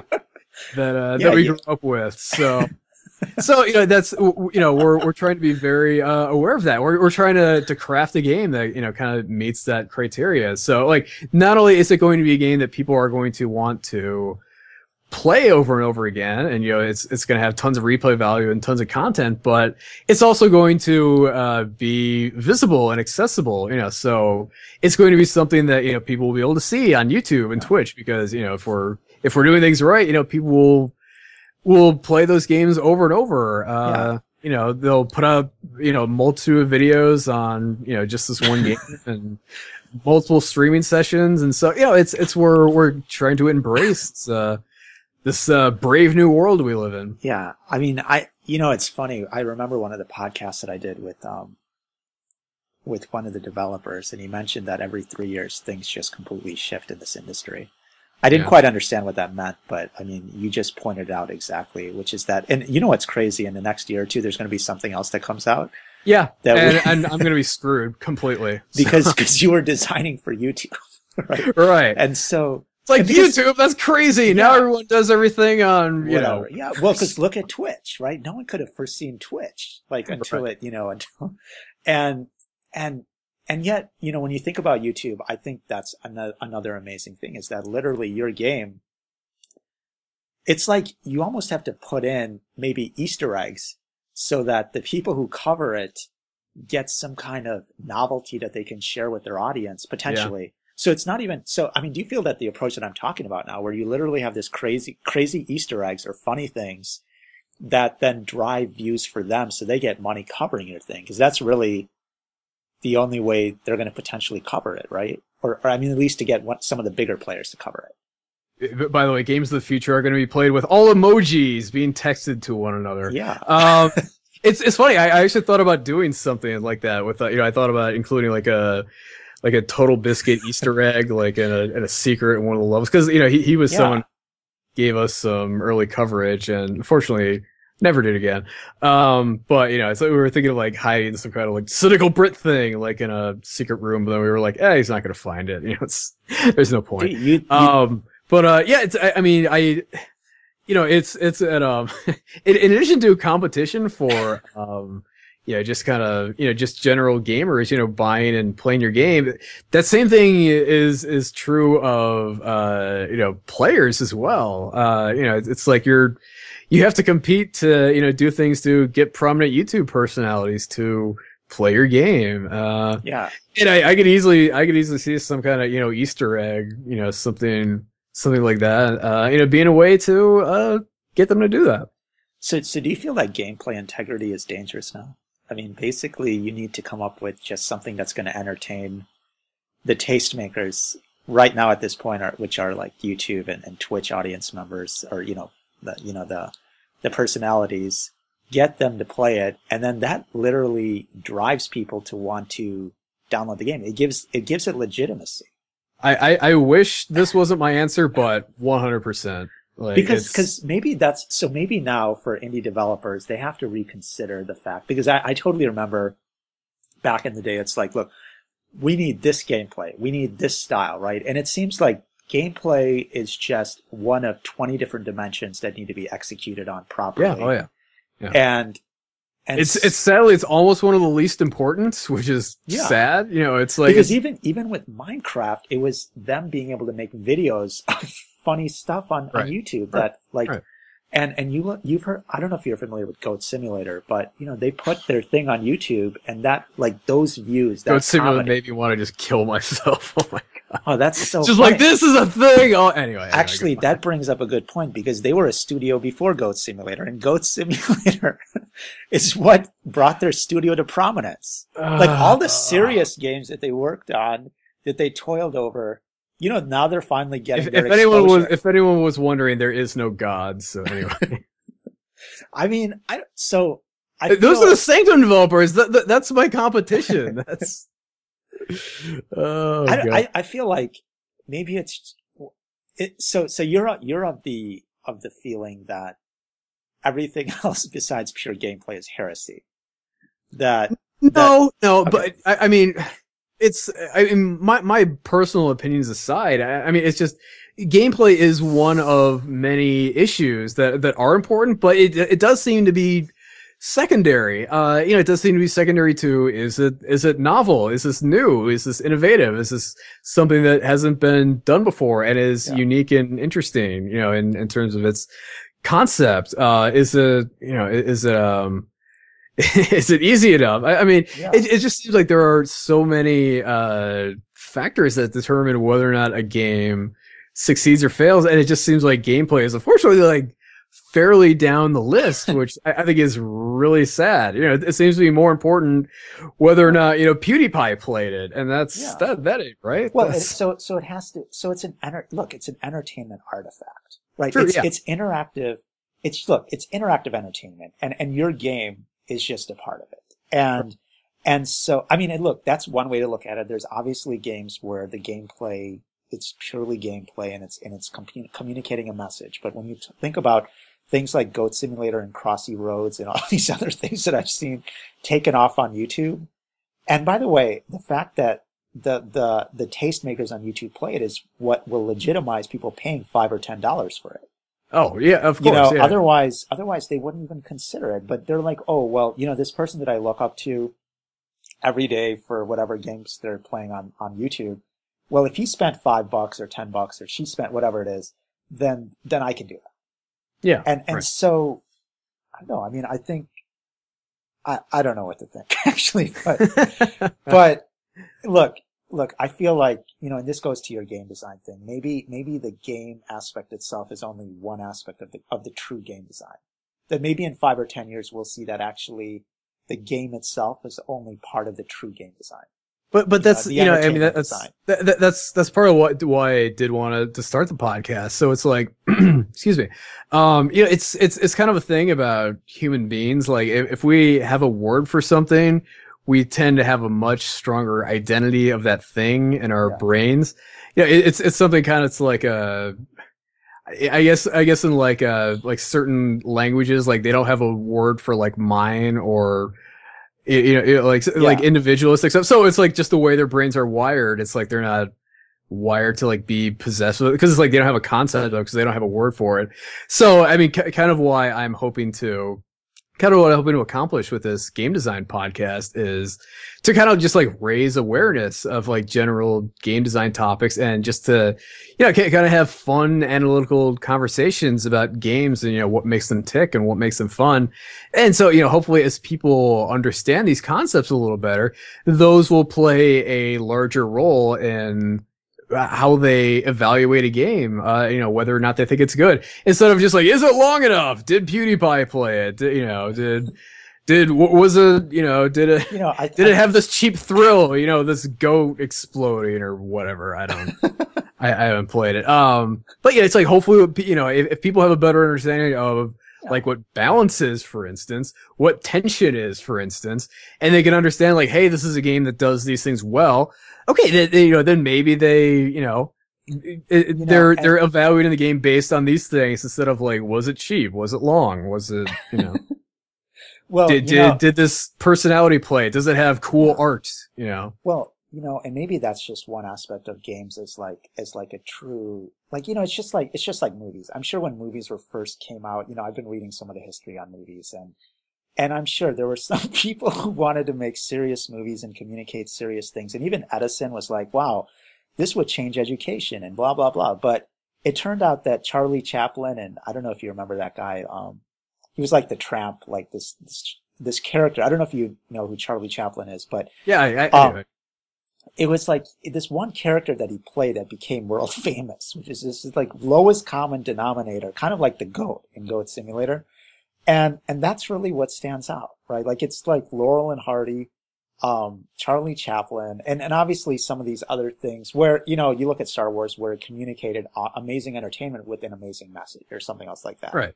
But that's, that's far and few. But, but, but, I mean, Star Wars, I mean, it's, it's not like, Star Wars isn't like poop jokes, you know, it is, it's, yeah. I mean, it's it's a game. It's or a game. It's a movie with you know a, a structure. You know, it has like characters or developed. They have arcs. There's an introduction. There's a middle. There's an end. It does all these things yeah. that, you know, make for a good movie. And it has formulas and rules and structure.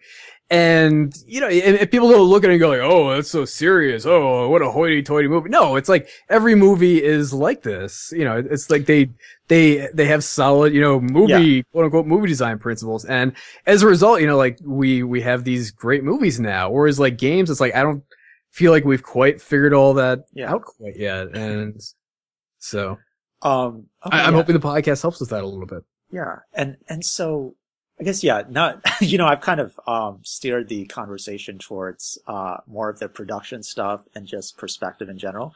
I mean, is there anything else that you feel would um, that you want to share with the audience that um, about your current game? And maybe Uh, a perspective that I didn't cover, you know, because I was more interested in the production and kind of like what you changed or what you learned from your previous project, and maybe there's something you want to cover now that that I missed. Right. Um, I, I guess if anyone is familiar with with uh, the original Wrack, we are trying to basically keep the elements of that game that worked in it, uh, which you know I think would be like the art style, uh, you know, some, some of the characters, kind of kind of the whole universe, the whole kind of light and fun feeling of it.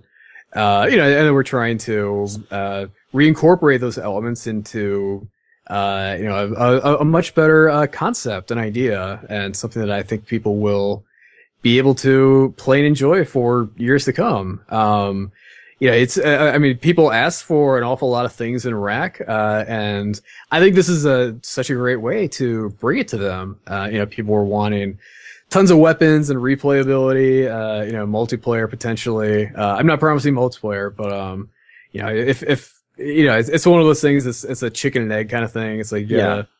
Yeah, e- except in this case, it is actually clear. You need the chicken to lay the egg first. You need the player base to lay the egg of multiplayer so that it can grow into another chicken. I, I, don't- I, the, the analogy falls apart Yeah. a little bit. Um, but yeah, so it's, um, yeah, so I mean, we're we're we're trying to. I mean, basically, we're you know we're. I, I think probably as you can tell listening to this, I, I'm someone who cares deeply. I you know I, I want to get things right. I you know I put a lot of thought into these things. Uh, you know, and and, and I want to. Uh, I, I, I want to have something that people enjoy and that you out there uh, will enjoy, uh, and something that you want to play. Uh, you know, we've clearly put a lot of thought into you know how it is to give you something that you you out there will enjoy and play. Um, and you know, I, I really think we're onto something. We just kind of need that uh, that initial spark for it to catch fire and uh, So, hope to do well. I hope hope it does well. So. are you going to do anything with Twitch and, and even your own YouTube channel potentially to maybe do playthroughs or even stories kind of built on top of the game? Kind of kind of like those YouTube personalities that just like repurpose the game for for Yeah, something yeah. silly, you know. Yeah, um, I, I, I, um, streaming is something I have gotten into, uh, somewhat recently. Um, you know, one of the things I, I've been doing when I'm not developing is, um, you know, kind of casting, uh, games for here's the story. Basically, so it's like people play and I stream them playing it. And then I say, you know, what, what's happening on top of that. Kind of like a play by play guy, like a sports thing. So, you know, I'm, I'm the guy's like, oh, and a huge devouring maw goes, you know, so anyway, um, but yeah, so I'm I'm I'm kind of using that to uh to I'm kind of trying to take those skills and put them over into uh you know, hopefully streaming some uh some Wrack and and Starfall stuff in the future. I mean, one thing I did recently is um when the game came out for its uh, one year anniversary uh, last September, you know, I, I was like, hey, wouldn't it be fun if I uh I I did like a developer playthrough of the game? And at that point, I hadn't gotten into streaming. I was going to put it on YouTube, but it, it never I don't know, like just recording something and putting it on YouTube, it just didn't seem all that appealing, so I never quite got around to it. Uh, but this this past Friday, I actually ended up doing that, and uh, uh, I ended up streaming that because uh, yeah, it, it seemed like it, it seemed like streaming was just like a so much better way to do that. You get to interact with the audience. There's no Yeah. chance for you to edit yourself or anything. Um, so yeah, I, I am looking forward to to doing some more of that in the future. Um, it, it's a tricky thing. Uh, you know, this is you know you were kind of asking you know what, what kind of things we're going to do differently, what kind of lessons we've learned from uh from Wrack. I, I, I want to be sure not to show stuff too early uh, before it's ready. Because I mean, it's it's like once people see something for the first time, uh, you know, it does tend to be cemented in their brains forever. So No, that's, that's like, so well, true, but yet you need that constant feedback and update. yeah, yeah. How, how are you going to balance that? yeah it, it's it's such a trade-off um you know it, it uh i mean one of the things that we were um that we're trying to do with this kickstarter you know if it miraculously gets funded is uh you know we're doing like an insider edition so it's like people who you know pay a certain amount they get to basically get the game before everyone before everyone else uh and so, but that's like limited. So it's like there's only like 50 or so people who can get that. Uh, we're kind of doing like a closed beta. Uh, so you know, hopefully that's not being shown to too many people. So you know, hopefully, uh, you know, screenshots and videos are you know making the runs. Uh, because you know, I, I mean, Yeah. it, it's kind of funny. You know, I mean, you, you talk to other developers who you know have had things in early access and that kind of thing. It's like old versions of things. You know, it's like you know you'll Google something. It's it's always like the the old crappy version that comes up on uh You know, like like for us, like we had the, the logo redone a couple times, and it's like whenever we Google the logo, it's like, oh hey, there's the ancient version, which is not even colored and it doesn't doesn't I look mean, good at Th- all. but Uh, that's the trade-off, right? And, Yeah, and like oh, you're absolutely, saying, absolutely. and like you know, early access because I see this, and I was just reading about. I don't know if you've heard about um, Slime Ranch. I don't know if you read Yeah. about that, but that was a game that I think they they put it on early access in January, and um, you know, it wasn't quite ready, but it was interesting, and they sold like two million dollars worth. I, I mean, and it's wait, wait, like two million dollars? yeah, two million dollars worth of stuff or something like that. And I'm like, wow, you know, that blows my mind. That and it was a decent game, but like if they didn't put it on early access and it didn't get that exposure, now it's got write ups and now people were talking about it. And that's why I'm mentioning it to you right now, right? And and so, I mean, I feel like I feel like you almost have to figure you know just like with game design you have your short-term immediate mechanics and if those aren't fun they're not people are not going to enjoy the long-term systems in the game right. like some of the stuff that we're you know you have to do for the marketing has to literally be these kind of like short-term mechanics that people can get joy about or even talk about Mhm. that kind of then kind of builds up to maybe the, the longer term vision or future or, or community that you want to build Yeah. I, I don't know man it's it is interesting though um Well, it's, it's it's hard when you you know put all this work into this Kickstarter and you got like a you feel like you got like a really dynamite idea and people are are really loving it and then no media outlets cover it whatsoever. And, Yeah. uh, and and that's why I feel like you have to. And you know, I've been talking to other developers, and they're like, "Yeah, well, now instead of like TigSource, they might use IndieDB, right? Things shift. There's always this kind of new community, it seems, and this may change. There's always this new community where people are receptive to new stuff if you can find that new community. mhm. You know, because then what happens is that then that community builds tolerance because everyone's trying to get into and promote their game through on that community. Just like Kickstarter early on, right? They were funding a lot of silly things. Mhm. And now it's like it's it's it seems like it's more difficult to get exposure. It's I, I I am my expectations were were very low already and, and we set like a very low very reasonable goal and I'm still disappointed somehow. Yeah. It's like, I, I, I, are you are you serious? Like, oh God. yeah. I mean, Kickstarter does seem to be very difficult now. I don't know if it was always like this. I don't know. I, I mean, this Yeah. is the first Kickstarter I've I've run. I don't know. And and but yeah, it's, it, it, it is kind of funny. It, Yeah. it does seem like you know Steam kind of has some degree. You know, you, you said like you know um at every stage there are challenges challenges. It, it does seem like you know for I, I don't know like like it does seem like there are bubbles that that burst and that grow and burst like um yeah you know i mean like like 10 years ago on steam it might have been hard to get your game found but you know at the same time like if you were that game that got you know the steam spotlight i mean it was just a money printing machine Yeah. um and and but yet- you know and that that is not the case anymore I, yeah, I can yet- tell you i haven't been on there um but and, yeah and yet there are always exceptions. Like Slime Ranch came out in January, sure yeah right? And and okay, so so I guess for the for the listeners out there, it's just you have to find that unique angle across everything. Everything has Yeah, oh, to yeah. be done Uh-huh. at the best, right? And Yes. that even includes marketing. So Mhm. if Steam is saturated, there's probably something else that's coming out that people are interested in and that you have to be at the at the forefront of that i know it, it's not clear and it's not windows store no no Yeah, yeah, or whatever the equivalent of Twitch is, right? Like because when Yeah. Twitch came out, it's like, you know, it's like, is this really going to work? And you know, it's obviously worked really well.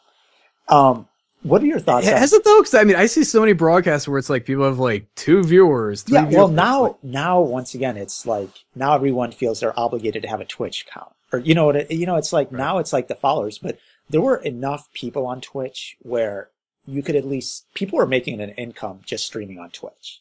Hmm. Right. And that was a different, and that, that isn't necessarily a game developer, but that's once again people who would have necessarily, or were probably going to make an income on YouTube. Now they're making an income on Twitch.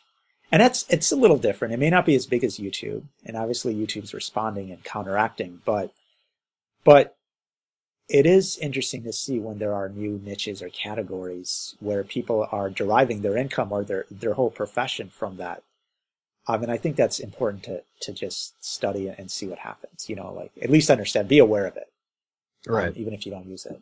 Mhm. Um, and I guess as, we wrap this up, what are your thoughts on esports? Like, do you, do you have any fe- opinions on that? Are you going to turn your game uh, into an esport? Or Uh, as an esport player, yeah, I do have some thoughts on that. um, yeah, I, I mean, I, I'm actually a big uh, Heroes of the Storm player, uh, which is which is Blizzard's uh, MOBA, um, and they, they actually have uh, Heroes of the Dorm coming up this weekend, which is um, you know, it's it's like they're it's like they um. Is it, they have a bunch of college teams competing, uh, you know, playing this game, uh, you know, which is like a five on five MOBA, you know, kind of like League of Legends or Yeah. Dota. Uh, but you know, it's actually going to be on ESPN this weekend, which is crazy. Uh, and it's going to be like a two day thing in prime time, so that's that's pretty nutty. Um, was there something specific you wanted to ask about esports? yeah, or- I mean, do you feel that um, this is going to be another dimension that indie developers have to design their game around now? No, no, because Okay. it's it's a, a, a- a sport like it's there isn't room for like just tons and tons of you know different quote unquote sports. Um, you know, it- it's like any sport to be successful. You know, it's like there there has to be like tons and tons of people playing it. Yeah. Uh, you know, you have to have like your your people at the pro level, the top tier level, the intermediate level, and the bottom level. And it's like you, you need it takes so much to sustain that, and especially if the pros are gonna you know make an income and you know living by playing the game, and that's that's not something you can. That's not something you can do like with an indie game, pretty much, unless you're just like phenomenally lucky. Um, yeah, it's, it's like I mean, this game Heroes of the Storm, like this this has Blizzard behind it, who has like all the Yeah. money in the world, and like they've they're just investing like just tons and tons into this game. You know, I mean, hey, they're getting this thing on ESPN this weekend. I don't know if anyone's watching, but they're getting it on ESPN this weekend, which I'm sure was not cheap. Um, but you know, and even that, like the game, you know, it's it's. I, I think it's starting to take off, but you know, it's certainly nowhere near uh, Dota or League of Legends numbers. I don't think. Um, so it's yeah, it's it's it's a tough thing. Um, yeah, it, it's for for an esport to you know take off. You know, it takes probably you have to be established uh, already. Uh, you know, and then you have to you know kind of have the ab- ability to market the game and make it visible and you know cultivate it and build interest in it. And those opportunities are available to very few uh, developers, and not even all of them take it up. Um, you know, I, I mean, Doom could have gone that route, but they've chosen to just kind of focus on single player and just kind of casual multiplayer. Like they don't want to do any kind of esports or even any kind of ranked player or anything like that. Yeah. Uh, you know, I mean, Street Fighter, like they've, you know, kind of tried to basically have their own scene kind of in, independent of any kind of, you know, official esports, uh, you know, uh, marketers or, you know, major league gaming or anything like that. Um, so, you know, it's, it's, uh, yeah, it's, I, I mean, I mean, that, that's an area that's definitely growing. Uh, but it's, if you're an indie developer, you know, just kind of making some, you know, pix retro platformer or something. I mean, I, I don't think, uh, esports is something that's, uh, again, the opportunities are just available to very, very few. Okay. And um, for for the listeners out there, what suggestions? I guess what are the top three lessons or or things that or principles that you feel are important for having a successful game? Uh, for one, it's you need to kind of have, uh, you know, as, as was referred to as a unique selling proposition. Um, you know, your game has to be. Why should people play your game? Uh, you know, if, if there are these others that exist. Um, you know, if you're making a platformer, why should they want to play your platformer? Uh, you know, and new is not enough. Uh, there are, because there are 80 other games that came out, uh, you know, in the, the last three nanoseconds that are also new. And why, why should they play yours instead of them? Uh, so, and that kind of goes back to all of the, uh, you know, uniqueness and, you know, in- innovation that we were talking about before. Um, second, I, I would say just, you have to realize like it's, it's a lot of work. Um, you know, it's it's uh. I, I think I was talking about this on another podcast with someone, but you know, they were talking about how it's like, uh, you know, a lot of a lot of developers now, it's like they're kind of used to like game jam kind of style of, you know, development cycles. Like, hey, Yeah. let's make a game in a weekend, you guys. And it's like, probably if you want to have anything that's quality, that's probably probably not gonna be able to pull that off uh, in a weekend. Um, Well, maybe the core concept can. can yeah, yeah, of I, that, I. I could Yeah. see that. Yeah. Just But- like with Goat, that's how Goat Simulator was made, and same with Surgeon Simulator. Um, just a All the more reason to not do it. and then then they polished it up. But yeah, but yeah, continue. Sure, sure, sure they did. Uh, anyway, um, but uh, so I mean, hard work. Um, you know, kind of have something unique. Um, and then you know, it's it it takes uh, I I think it takes a lot of marketing. You know, I, I think it takes a lot of um. You know, it's it's um you know something I thought about recently is um you know even in like a, a literature class that you take in a you know like in a, a high school or, or even at the college level it's you know, even in those classes, like they talk about, you have to know when you sit down to write a story, you have to know who your audience is. You have to know who you're talking to, who the story is for. Yeah. Um, and yeah, I mean that that absolutely comes to, into play with gaming too. Um, you know, it's I mean you, you have to know who you're, who you're targeting, who you want to uh, who you want to play it, and then you have to take the uh, necessary steps to make sure they know about it and that they check out your game. Uh, you know, so it's it's um, and I I I, I can't understate how important that is and how how difficult that is, and you know how how much effort that requires. Um, yeah, it's I, I don't know. I, I mean, maybe we just didn't have the ready. I don't know, but you know, it's I mean, we would take the game out to conventions. You know, we would have you know people play it. Uh, you know, we'd watch them play it. Uh, you know, we would get feedback on that. You know, we'd watch to see you know if people were lost, uh, and we go fix those areas up later. Um, but you know, it's you got to get the word out. You got to know who your audience is. You got to get it in front of them, and you gotta you gotta do what you can to get them engaged and uh, into what you're into what you're making. Do you feel that indie developers should then just focus on completely silly, ridiculous, um, like pure entertainment stuff, like like Goat Simulator? What What are your thoughts? I, I, I think they can. Um, you know, it, it, um, where we are, no, I mean, seriously, like where we are today, it's, it's like there's so much stuff out there that the idea is like what matters more than anything. So, you know, if they can, you know, I- come I- up with like a silly off the wall idea, and you know, Yeah. that's something that people can digest very easily, and they're going to be very entertained by it, get some amusement out of. I mean, yeah, that could absolutely catch fire. I mean, look at Flappy Bird. I oh, mean, oh yeah, yeah. exactly. By the way, you know, is Flappy you know Bird, you know, is that hours and hours of rich, satisfying gameplay, or is it something stupid that caught on? I mean, yeah, because PewDiePie covered it. By the way, that's that was yeah, yeah, right.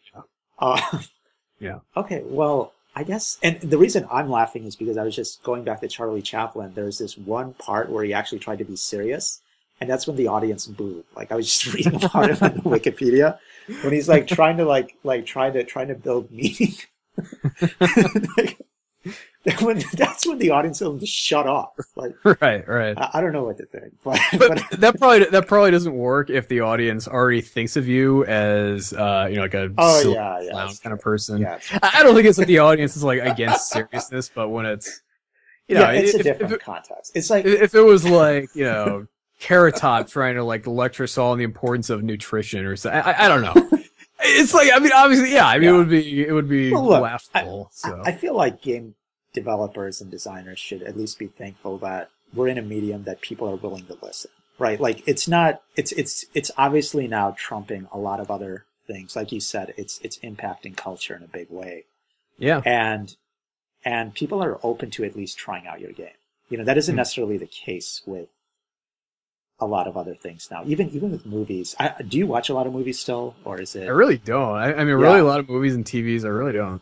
Yeah, you can't now. It's it's just because the way things are now, because of the way interactive media is just so much more responsive and fun. Even social media and all this other stuff, like it's just not as fun to watch TV Hmm. and, and movies. And so it, it feels so empty. Like, Yeah, just you're- you're I, I don't feel that's what- stimulated enough. It's like I'm not doing right. enough with my life. Just sitting You here watching like this person get kicked in the balls by you know something. yeah, I, I think I think you're right because I, I can't relate to it as much. And you know, but what's interesting is that there are interesting shows where I can relate, like Shark Tank. I don't know if you've heard of that, but Oh yeah, yeah. like yeah. I can watch my, it, and I my think brother's huge into that. yeah, and I think maybe that's more entertaining because you're seeing once again it it's almost more social media where it's like you're seeing real world people, like real life right. people, And like there's there's very clear lessons to derive. yeah yeah, to- and you're learning from it. Yeah. And so, what what are your thoughts then? Is is that going to be the next game genre where literally it's these real world kind of Shark Tank like things? I get you know that's it's like something like Shark Tank. Obviously, it's going to be something a little different, but Right. like that as a game because that's that works well for even watching on YouTube. Right. Right? Um. I, I, I, I mean, yeah. It's I, okay. I, I I think games like you know, I mean, back to you know my my podcast. Like the first episode, like I ended up talking about um how. I, th- th- I think the main reason that we, we really enjoy games is because like they give us survival skills. So it's like we're you know we're, we're basically interacting you know in this kind of medium, and it's like we're we're basically like learning skills to you know survive in this like nice sterile environment. So you know it's like you you know you think you're just playing like a nice fun game of catch with your dad, but like actually you're you're developing your your arm muscles so you can better throw a spear and so you can gorge a wildebeest and feast that night. Um, Yeah. You know, it's, it's like even something like tag. It's like you know you're you're tickling kids' vulnerable parts. You know, like their armpits and things, and like that teaches them to cover them, and that you know helps when like a a predator is coming. Uh, but you know, it's it's like I, I mean, you think about like something like Doom. You know, it's it's a you know it's it's a first person shooter, but like really, it's it's kind of basic hunting and gathering. You know, it's like you Yeah. you have your gun, you run around, you shoot things that come at you, and you're exploring your environment so that you can find things to you know health and armor. But you know, in real life, it'd be food. You know, it'd be berries. You know, maybe some twigs you can use to you know craft something but it's i mean we're wired to you know enjoy these kinds of things because you know those help us build survival skills it's the same reason like my you know my cat's favorite game is is chasing the toy mouse that i throw Yeah. for her. Uh you know because she gets to she gets to practice you know chasing and, and being a vicious predator in a nice safe environment. And Yeah. so she she builds up those skills. And then you know when it comes time to do it for real she's she's prepared. So that's that's why we enjoy games. Um so i mean back to your original question you know it's like could do we enjoy? Some kind of like interactive thing. Yeah i i, think we absolutely could. Um and you know it's i, I think there are I, it feels like something like that exists already where it's like I, I guess i guess like a like a SimCity kind of thing maybe where it's like you're simulating what it's like to run a city you know it's like people come to you with problems and you solve them or what it's been a while since i played Yeah. sim But I guess Uh, this would be more entertaining because it's it's real world people, and, Yeah. and you're getting something a little more random than even Right, right. But it, Yeah. it'd be like, uh, you know, like a Mark Cuban simulator. I don't know, Yeah. like this, just a simulator. But yeah, it's. I mean, you, I think you definitely do a game where it's it's kind of something similar to that in concept, and I, I think it would work. I think it'd be entertaining. And I think I think that's where listeners should just keep in mind that who knows in, in two to three years that's what could be considered the preeminent games, which is literally these interactive media experiences where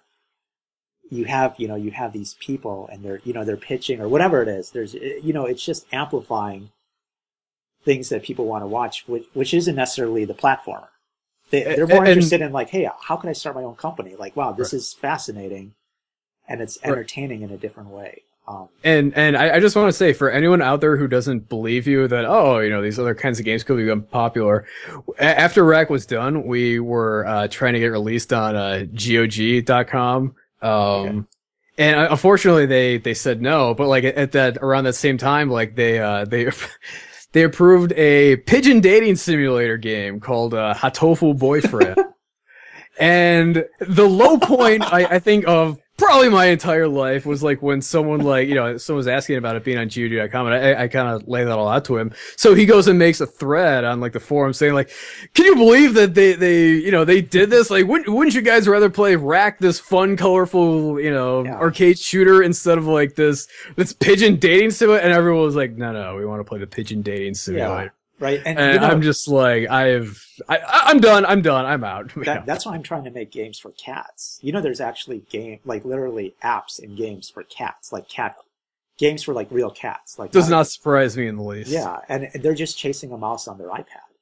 And it's look, you have to understand, and once again, that goes to understanding everything, and and I think that just shows the power of games when you have cats, you know, playing games, Yeah, like absolutely. literally, like like a like a not not just chasing a toy That cat's mouse. not going to sit and watch Lord of the Rings, but yeah. So it's gonna it's gonna play with the the iPad game. okay, um, okay. So I know we've gone really long. Thanks again for your time. I totally appreciate it. Um, once again, where can listeners find out more information about your game and your podcast show? Uh, that is wrackgame.com, uh, W-R-A-C-K game.com. Um, and then if, you, if you're interested in the podcast, uh, it is called the Game Design Podcast. Uh, you can find it on YouTube, Facebook, uh, or you can go to game design podcast.finalbossentertainment.com. Great. Um, thanks again for your time. Appreciate it. Thank you so much. Thank Yeah. you so much. Take care. Bye. You too.